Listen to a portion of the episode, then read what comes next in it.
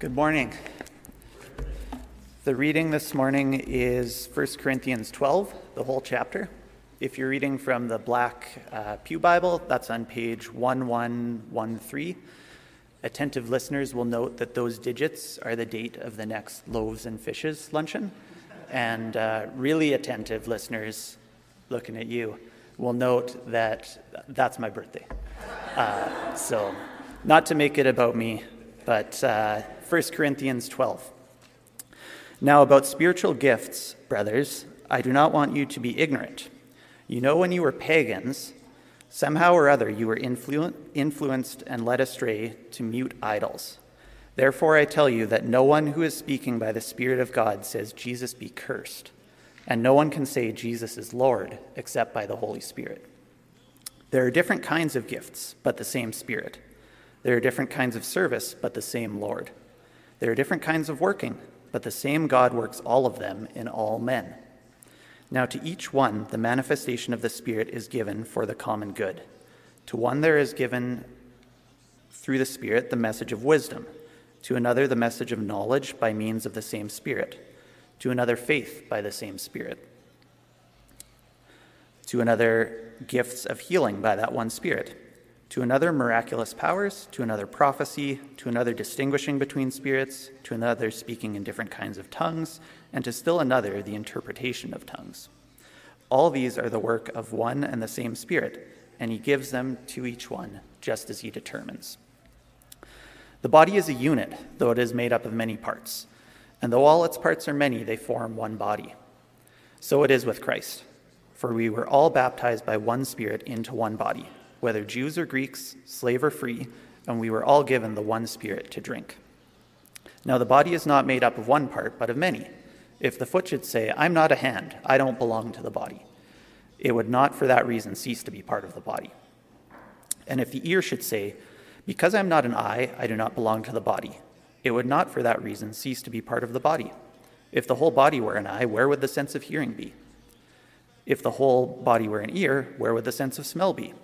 But in fact, God has arranged the parts in the body, every one of them, just as he wanted them to be. If they were all one part, where would the body be? As it is, there are many parts, but one body.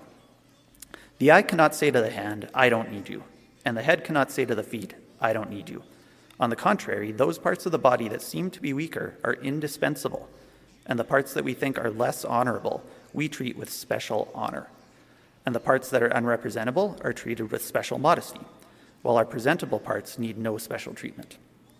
But God has combined the members of the body and has given greater honor to the parts that lacked it, so that there should be no division in the body, but that its parts should have equal concern for each other.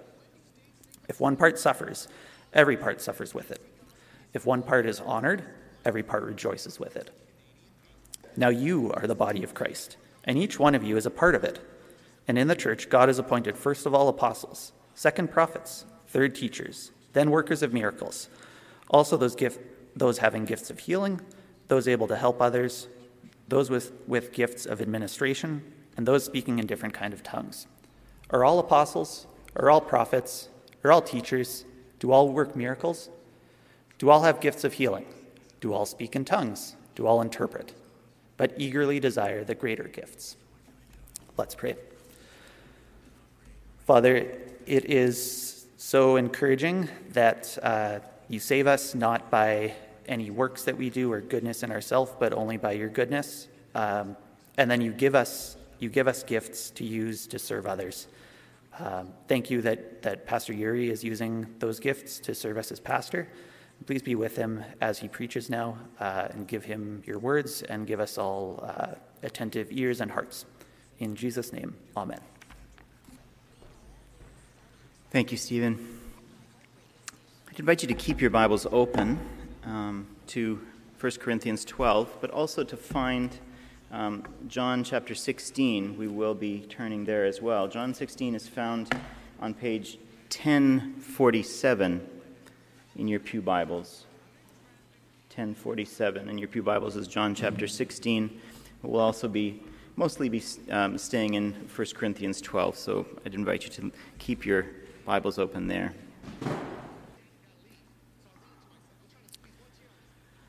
On Tuesday night, at our annual general meeting, our very own, very beloved in-house doctor, Neil, challenged us to consider a number of harsh realities that the church is facing, not just here at Bethesda, of course, but around the world, and especially in North America, and especially since the pandemic.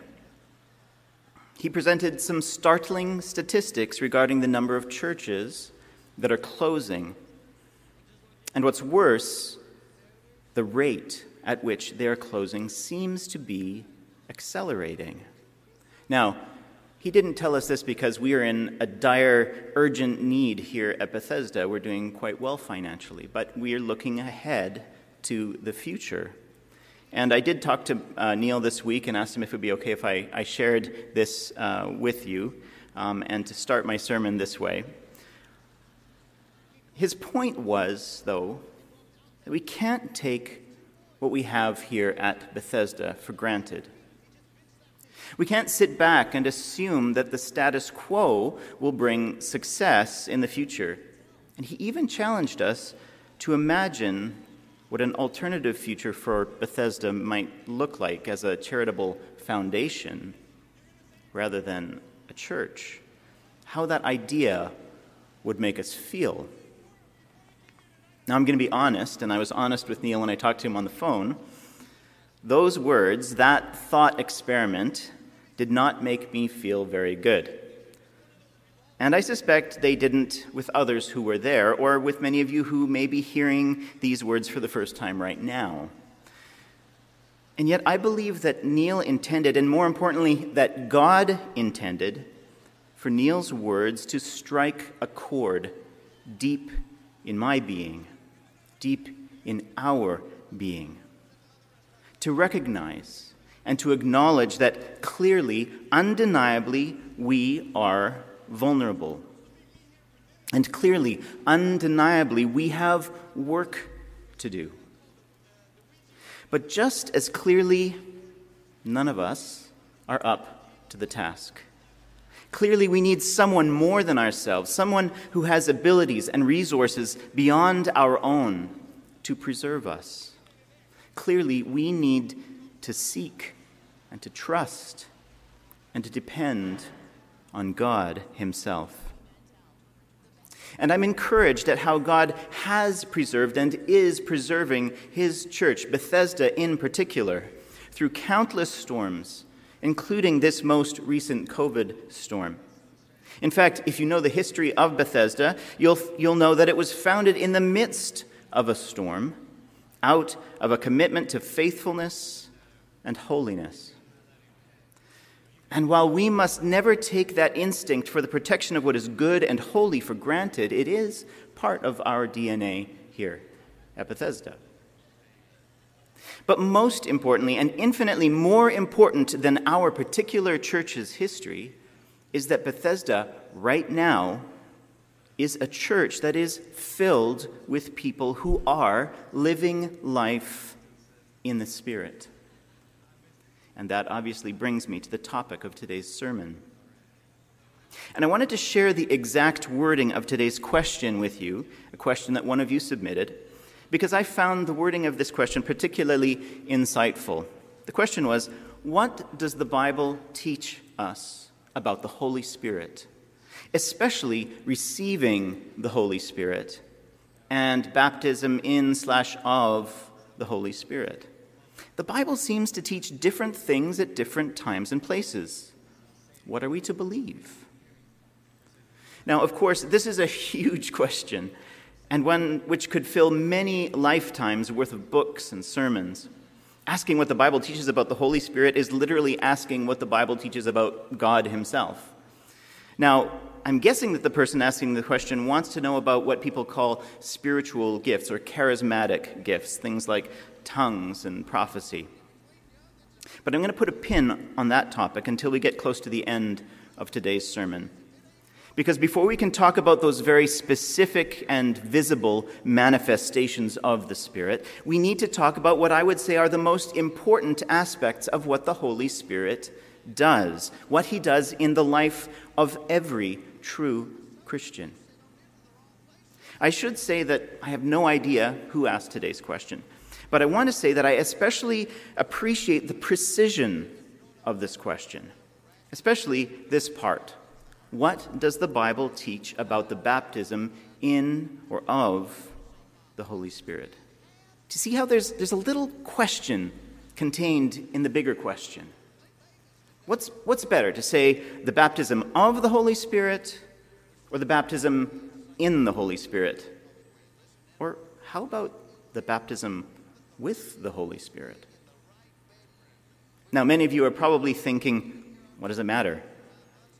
Would you believe that even though the baptism of the Holy Spirit is something we say quite often, strictly speaking, it's not a phrase that we actually find in the Bible? Each of the Gospels reports how John the Baptist predicted that Jesus would baptize his disciples in or with the Holy Spirit, not that his followers would undergo a baptism of the Holy Spirit. In other words, the phrase, the baptism of the Holy Spirit, kind of brings to mind to me some kind of procedure or operation or method. But the biblical phrase, he will baptize you in or with the Holy Spirit, gets at something far deeper, far more personal. This baptism is close and comprehensive. This baptism is intimate and invasive. It's a subversion by submersion. It is God plunging us into God. The second person of the Trinity immersing us into the third person of the Trinity, even the Holy Spirit who proceeds from the Father and the Son, who is not a force, not some detached dynamo, but a divine individual of one substance with the other members of the three in one, directing and diverting us in dialogue, our will joyfully submitting to His. And this is precisely how Jesus describes the coming of the one who he called the Helper, the Counselor. I will ask the Father, he said, as I told the kids a few minutes ago, I will ask the Father, and he will give you another helper, another counselor, whom the world cannot receive, because it neither sees him nor knows him. You know him.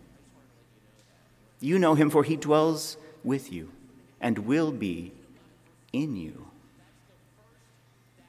So I like this question in a question. And though I don't think the phrase, the baptism of the Holy Spirit, is wrong exactly, I think the baptism in the Holy Spirit or the baptism with the Holy Spirit is more helpful, since it gets us closer to the text of Scripture.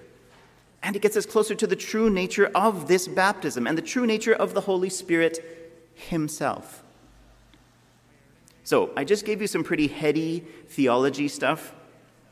So to clear your head, here's the question again. What does the Bible teach us about the Holy Spirit, especially receiving the Holy Spirit and baptism in the Holy Spirit? The Bible seems to teach different things at different times and places.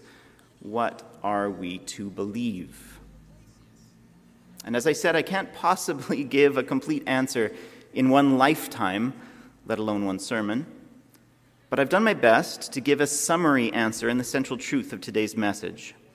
The Bible teaches us that the Holy Spirit surrounds and fills every believer, binding us to Jesus, making us like him, making us one.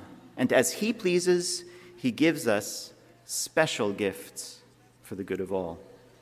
Now, each phrase in this sentence builds on the previous one and moves from the universal to the particular. In other words, it goes from things that are true for every believer to things that are experienced differently in every believer. But let's start by fleshing out the first part a bit in some shorter sentences. The Holy Spirit is everywhere, all at once. Of course he is. He's God, so of course he is everywhere all at once. But he's especially close to those who have trusted in Jesus. He is immediately present, immediately available to them. It is to them that he gives new life. That is, it is to believers, it is to us that he is near. To put it the other way around, we were dead. So on our own, we were unable to believe in Jesus. On our own, we could not truly say, as Paul talks about early in chapter 12, we could not say Jesus is Lord. How could we? We were dead. How could we say anything? But the Bible tells us that the Holy Spirit has raised us from the dead. But he did more than that, and he's not just near to us, next to us. He surrounds us. That means that he supports us and strengthens us from the outside in. And he fills us. That means that he feeds us. It means that he changes us from the inside out. So now, that explains the first part of this sentence. The Holy Spirit surrounds and fills every believer. But it also starts to explain the first part and the last part of our Bible verse, 1 Corinthians 12, 13, the verse that we're studying today. In one Spirit we were all baptized, and all were made to drink of one Spirit. Surrounds and fills. Baptizing is an English form of a Greek word which means literally to dunk something, to immerse it. Jesus himself was the one who told his followers that they would be baptized or immersed in the Holy Spirit. So that's where we get the idea of being surrounded. Now, much more common, in fact, runs through the whole Bible, but especially in the New Testament, is the idea of being filled by the Holy Spirit. Paul's expression in our verse, it's a little unusual, but it's talking about the same thing, being made to drink the Holy Spirit. We are filled with him. So now, building on that universal truth, that is, the Holy Spirit is present to us whether we feel him or not, the second part of my sentence sketches out the main activity of the Holy Spirit in our lives, in relationship to us. First of all, it explains how we're brought from death to life. The Holy Spirit binds us to Jesus. Jesus is the one who was raised from death to eternal life. And he was the first one to do that. Romans 8 tells us that it was the Holy Spirit who raised Jesus from the dead. And it's the Holy Spirit who unites us to him. This is such an important point that it's worth turning there right now. Romans 8, verse 11. I have got it on the screen if you don't want to turn in your Bibles. Paul writes there, "If the Spirit of him who raised Jesus from the dead dwells in you, he who raised Christ Jesus from the dead will also give life to your mortal bodies through his Spirit who dwells in you." I'm going to read that again. If the Spirit of him who raised Jesus from the dead dwells in you, that is the Spirit that proceeds from the Father and the Son, if the Spirit of him who raised Jesus from the dead dwells in you, he who raised Christ Jesus from the dead will also give life to your mortal bodies through his Spirit who dwells in you. The Spirit is the one who gives us life by binding us, uniting us to Jesus Christ. And as far as you and I are concerned, the things that I've mentioned so far about what the Bible teaches us about the Holy Spirit are by far the most important things that we can know about the Holy Spirit. It's important to highlight that all this activity, the Holy Spirit's drawing near to us, his surrounding us and filling us, his uniting us to our resurrected Savior Jesus, his giving us life through him, is not something, though, that we can necessarily feel. And this is really important, especially for those who struggle with things like chronic pain or degenerative diseases or mental illness. For many, it's hard to feel like they're living a worthwhile life, let alone the victorious life that God promises. It can feel like God has abandoned you. When you're feeling that way, it's easy to start questioning whether you're even saved at all. But Jesus' victory over sin and death is nevertheless applied to us by the Holy Spirit.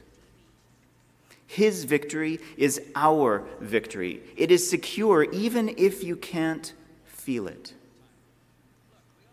Faith is being sure of what we hope for and certain of what we do not see, the book of Hebrews tells us. In other words, life in the Spirit is often lived in spite of what we see or how we feel. That is, against what our body and even our brain may be telling us.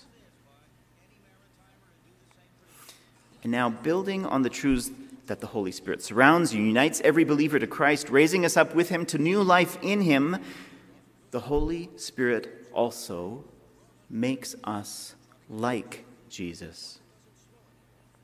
What we call the fruit of the Spirit, love, joy, peace, patience, kindness, goodness, faithfulness, gentleness, and self-control, these are the traits that Jesus himself embodied.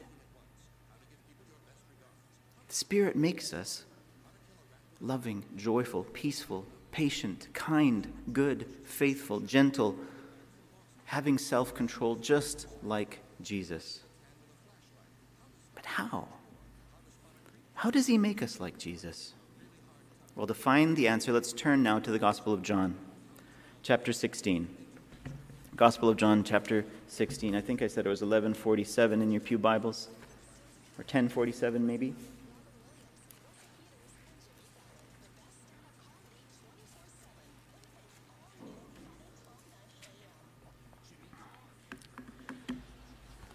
I'm going to read it from my ESV version. John chapter 16, verses 7 through 15. This is Jesus speaking to his closest friends just before he goes to the cross. I tell you the truth, he says. It is to your advantage that I go away. For if I do not go away, the Helper will not come to you. But if I go, I will send him to you. And when he comes, he will convict the world concerning sin and righteousness and judgment. Concerning sin, because they do not believe in me. Concerning righteousness, because I go to the Father and you will see me no longer. Concerning judgment, because the ruler of this world is judged. I still have many things to say to you, but you cannot bear them now. When the Spirit of truth comes, he will guide you into all the truth, for he will not speak on his own authority. But whatever he hears, he will speak, and he will declare to you the things that are to come. He will glorify me, for he will take what is mine and declare it to you. All that the Father has is mine. Therefore I said that he, the Helper, will take what is mine and declare it to you. So, John tells his disciples, that Jesus said, the Spirit convicts the world concerning sin and righteousness and judgment. Now, what does that mean? We're going to look at that a little bit more closely. And it's important that we contrast this conviction of sin from what we call usually a conscience. Now, by God's grace, everyone on the planet has a conscience. Our conscience, as you know, is the part of us that tells us when we've done something wrong. But our conscience is not the Holy Spirit. That should be obvious, since our conscience is a part of us. And since our conscience is a human faculty, not a divine revelation, it is culturally conditioned, at least in part. That is, it'll look different depending on where you live. For instance, every culture considers that there are circumstances when it is perfectly reasonable, even desirable, to lie, to steal, even to enslave, to oppress, and to kill. People do such things all over the world today with a perfectly clear conscience.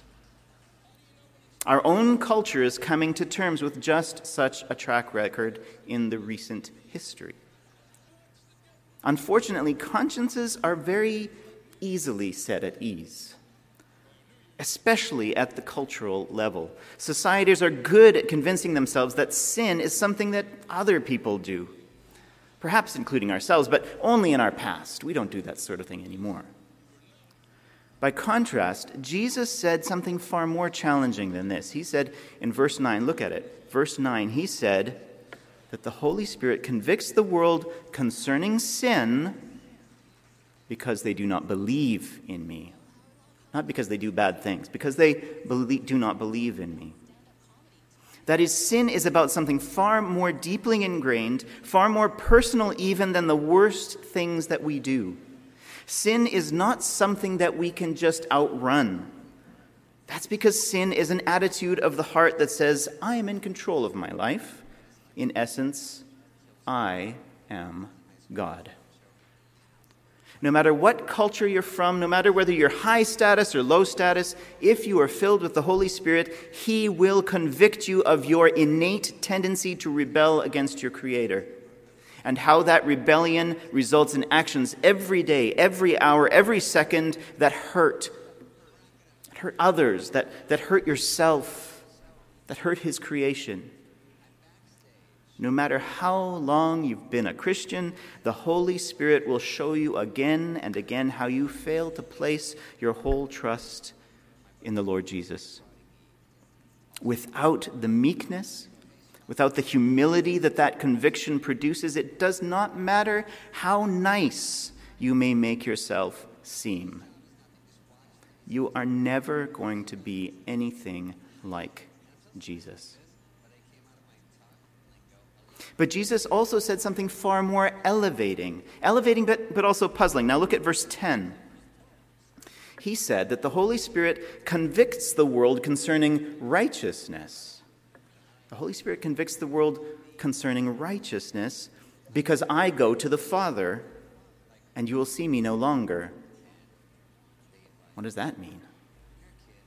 Well, since Jesus was going to the Father, since he knew that we would no longer be able to see him, he knew that we would have no obvious model to follow.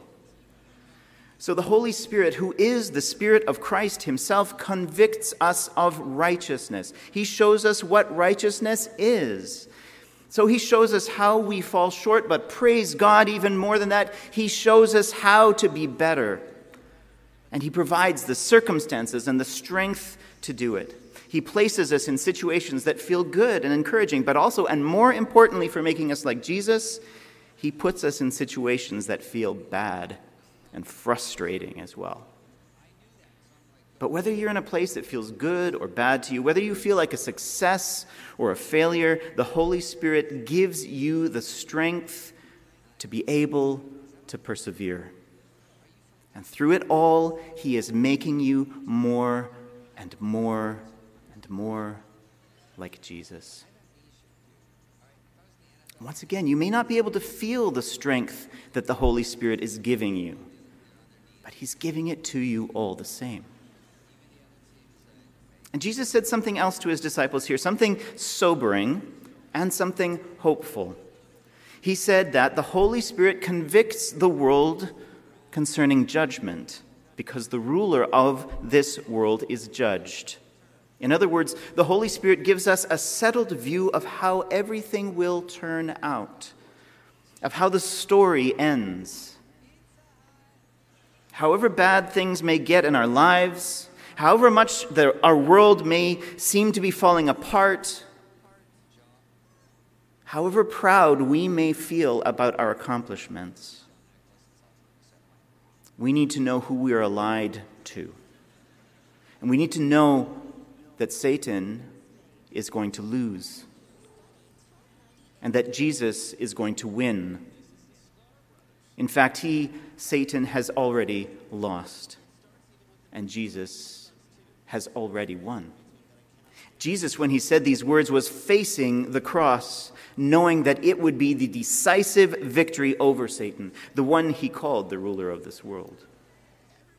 Well, equipped with these convictions given to us by the Holy Spirit concerning sin, that is our tendency toward unbelief, concerning righteousness, giving us an inclination to live a better life, a Jesus kind of life, and concerning judgment, the hope that Jesus has already defeated the evil one, we can persevere. Now, merely dragging yourself along does not automatically make you like Jesus. It is not an automatic thing.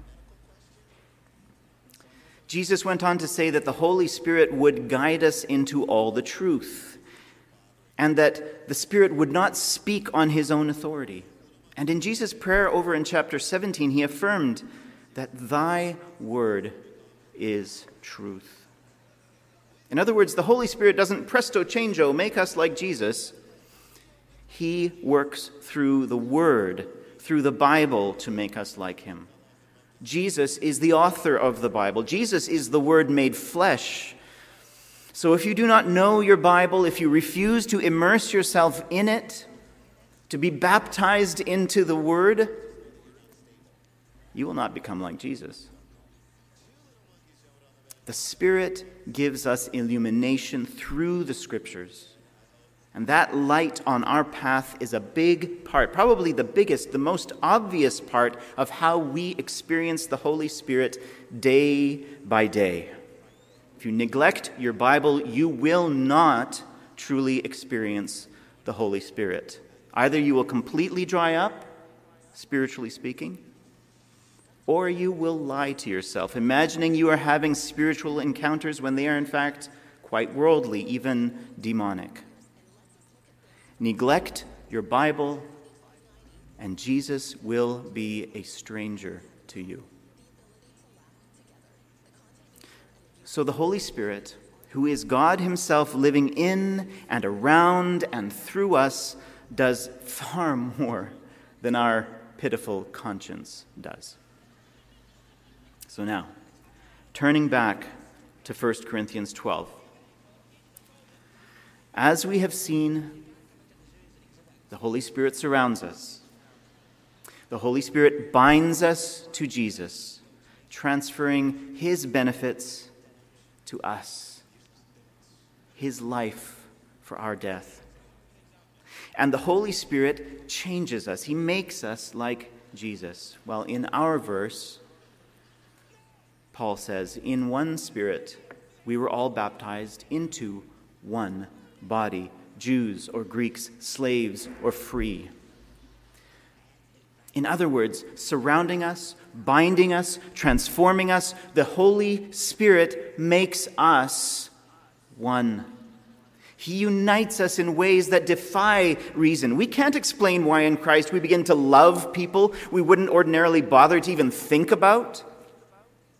We usually care about our people, our family, our co-workers, our classmates. And when we do care about people who are farther from our inner circle, we tend to care about people in our demographic. If we're young, we rarely spend time with old people. If we're city dwellers, we have urban concerns. If we're fans of this or that thing, we'll seek out other fans to geek out with. We naturally identify with people who have the same upbringing or at least a similar perspective as we do. But Paul says that no matter how far apart we may be culturally speaking, in one Spirit we were all baptized into one body, Jews or Greeks, slave or free. And as we heard Stephen read earlier, he goes on to make it crystal clear that this body that he is talking about is none other than Jesus' own body. In his church, by his Spirit, we are made even more like Jesus. We need to be here among the members of God's church, among the members of the body of Christ, in order to be like Jesus. This is really Paul's larger point in his letter to the church at Corinth, and especially in this passage where he's talking about spiritual gifts, because Corinth was a church that was obsessed with status and with the spectacular, with deciding who was most important, and with stuff like speaking in tongues and prophecy. And such manifestations, the showy kinds of things, were being used by the Corinthians to divide and classify the people among them.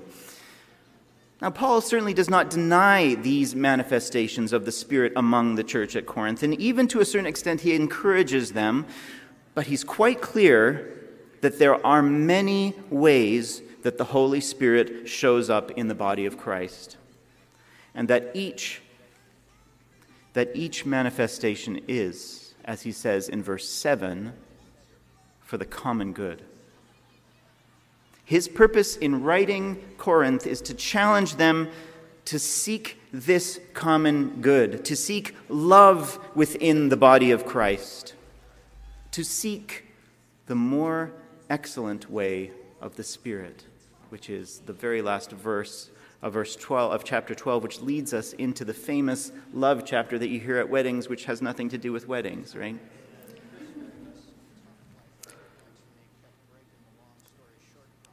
Paul challenges them to seek the more excellent way of the Spirit. The Spirit gives love that is more excellent than tongues, more excellent than prophecy, more excellent than healing even. Love is more excellent even than being an apostle or a teacher or an administrator. In the church, as Jesus said, whoever wants to become great among you must be your servant. And whoever wants to be first among you must be your slave. That only happens by the Holy Spirit.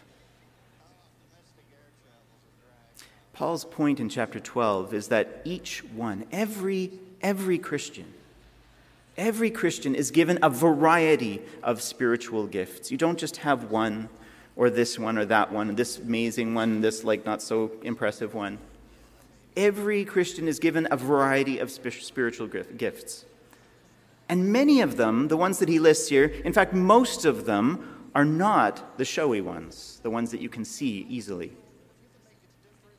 And surprisingly, in his list of spiritual gifts, Paul doesn't subdivide them or classify them in a way that makes any sense in terms of taxonomy.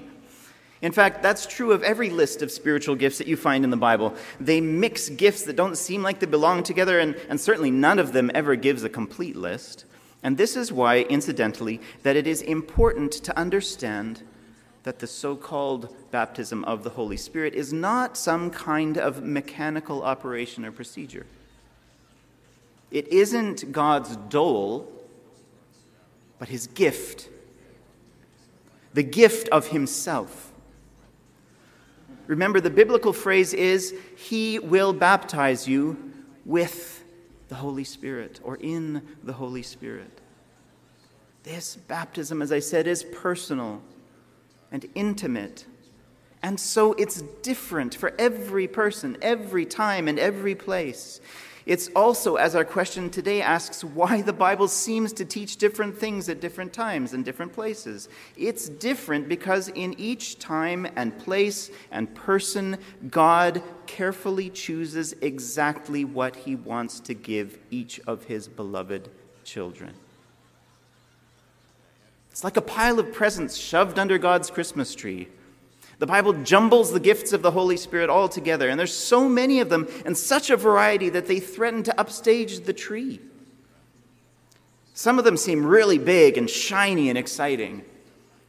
Others are tiny, wrapped in plain brown paper, almost unnoticeable, forgotten. It must be a tie. But there are presents for everyone. And each present is specially chosen, specially designed for the person who is to receive it. But there's a big difference between the kinds of lovely things we expect on Christmas and the kinds of gifts that God gives. We want what we want. We want what we think will make us happy. But God gives gifts, as Paul says, for the common good. How much fun is that? That is, the gifts that the Holy Spirit gives are gifts that build up the body of Christ. They're not mere toys for us to play with. They are most certainly not status symbols, a sign that God is more pleased with one person than he is with another. And while God's gifts are always a life-giving blessing, They also come with responsibilities, often painful and even confusing responsibilities. And so they're responsibilities that make us rely even more completely on the Holy Spirit. And since they cannot be enjoyed or used by anyone who is not humble and submissive to the Father's will, the Holy Spirit's true gifts make us more completely like Jesus. Now, I suspect that the person who asked today's question may have wanted someone to weigh in on whether we are so-called cessationists or continuationists. So I will actually briefly say a word about that. A cessationist is someone who says that God gave his most spectacular gifts in fits and starts and only in Bible times, and that God gave them in order to attest that a prophet was sent from God, and most importantly, that Jesus was indeed the Messiah. A cessationist believes that God always intended for these obviously miraculous gifts to cease. A continuationist, on the other hand, is someone who says that God has always given these gifts in equal measure, or at least he's wanting to give these gifts in equal measure, and that he always intended for them to continue to the modern day. Now, of course, you don't have to be a great scholar to notice that the kinds of things that you read about in the Bible don't seem to happen every day for most people. The cessationist says, well, why would you expect them to? That's as it should be. The continuationist says it's because we don't have enough faith. Now, I won't speak for anyone else, but in my opinion, the biblical evidence points towards the fact that obvious miracles have never been the norm at any time, and that through Jesus and his apostles, God gave the world a blessing that was unique to their time in order to establish his church. That said, the Holy Spirit is always at work in every believer to do things that would be not only impossible, but undesirable without him. Jesus Christ has baptized everyone who has truly trusted in him with the Holy Spirit. That means that everyone who trusts in Jesus lives in the constant presence of the Holy Spirit. We all are surrounded and filled by him. It means that everyone who trusts in Jesus is united to him, praise be to God, and is secure in him and his saving grace forever. Hallelujah. It means that everyone who trusts in Jesus is made to be like him. It means that those who truly trust in him will not be able to keep themselves from meeting together. As we are infused by the Scriptures, we will find ourselves called to do things by the Holy Spirit that we would never do on our own. We're taken to places by the Holy Spirit we would never visit. And by the Holy Spirit, we love those who would be utterly unlovable to us, because the Holy Spirit gives us the eyes of Jesus himself to see them as he does. In other words, to acknowledge and embrace the fact that God has chosen to work in different ways at different times does not mean that you think God is not active or that he's stopped working miracles altogether today.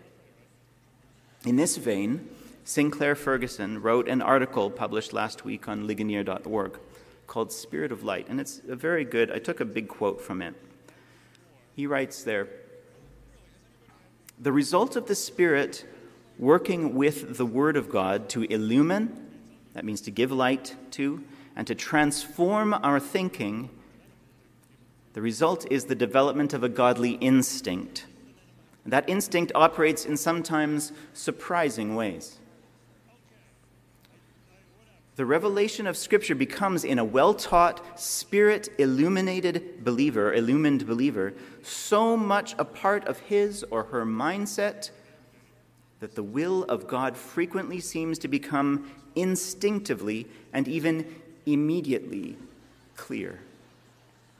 Just as whether a piece of music is well or badly played is immediately obvious to a well-disciplined musician." You can tell why I picked this.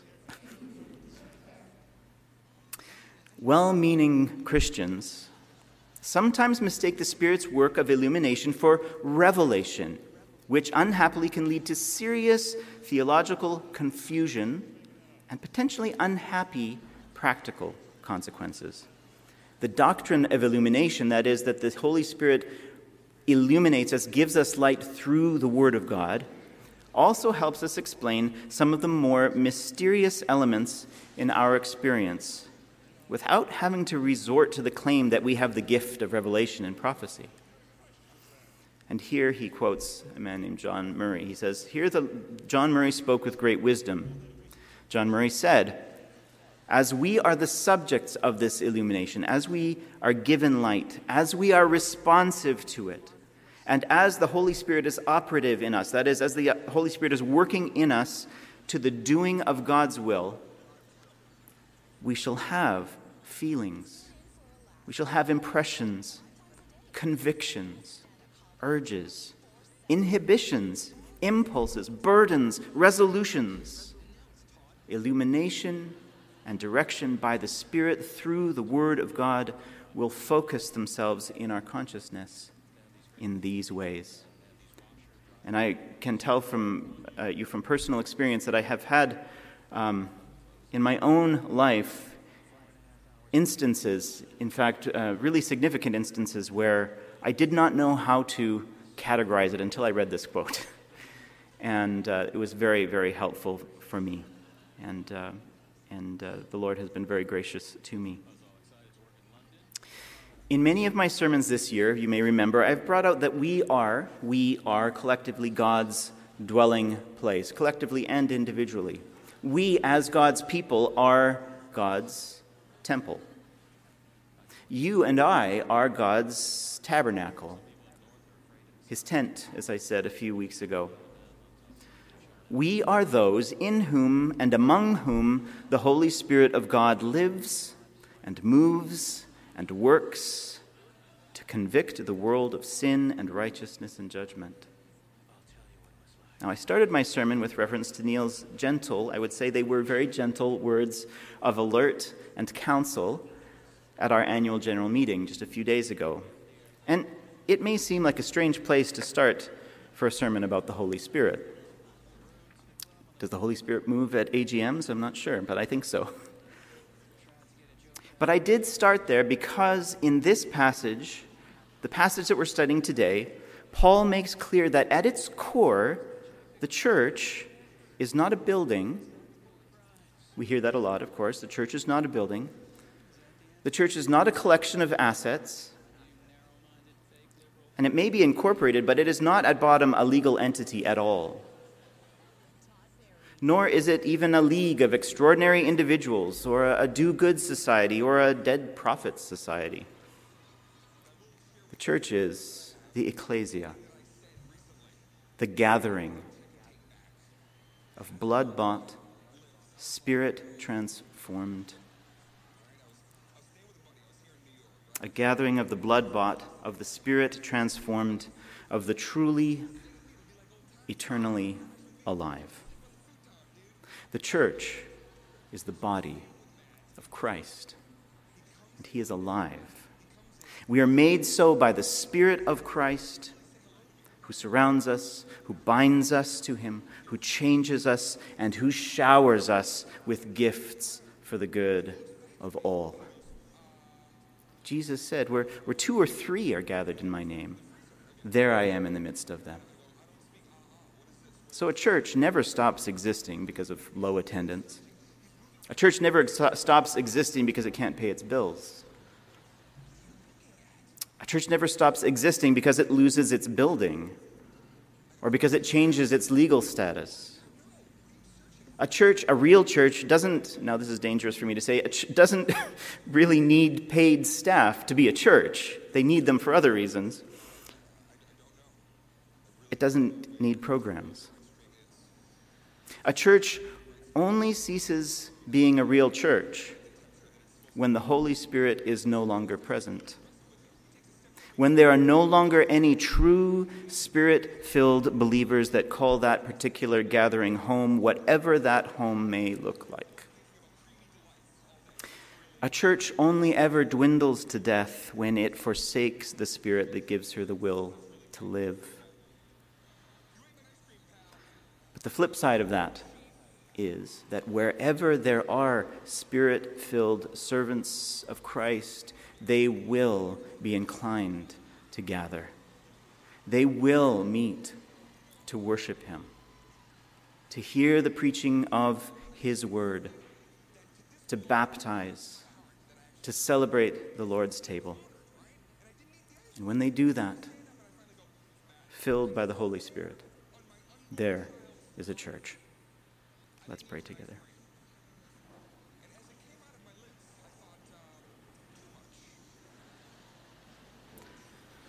Holy Spirit, this morning I am completely aware of how you've sustained me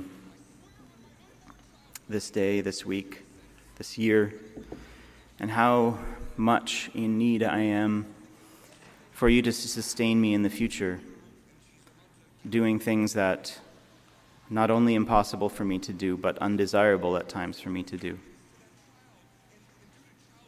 Lord, I've been reminded for the last 2 weeks of the words of that great hymn, Rock of Ages. Nothing in our hands do we bring, Lord. Simply to your cross do we cling. Naked we come to you for dress. Helpless, we look to you for grace. Foul, we to the fountain fly.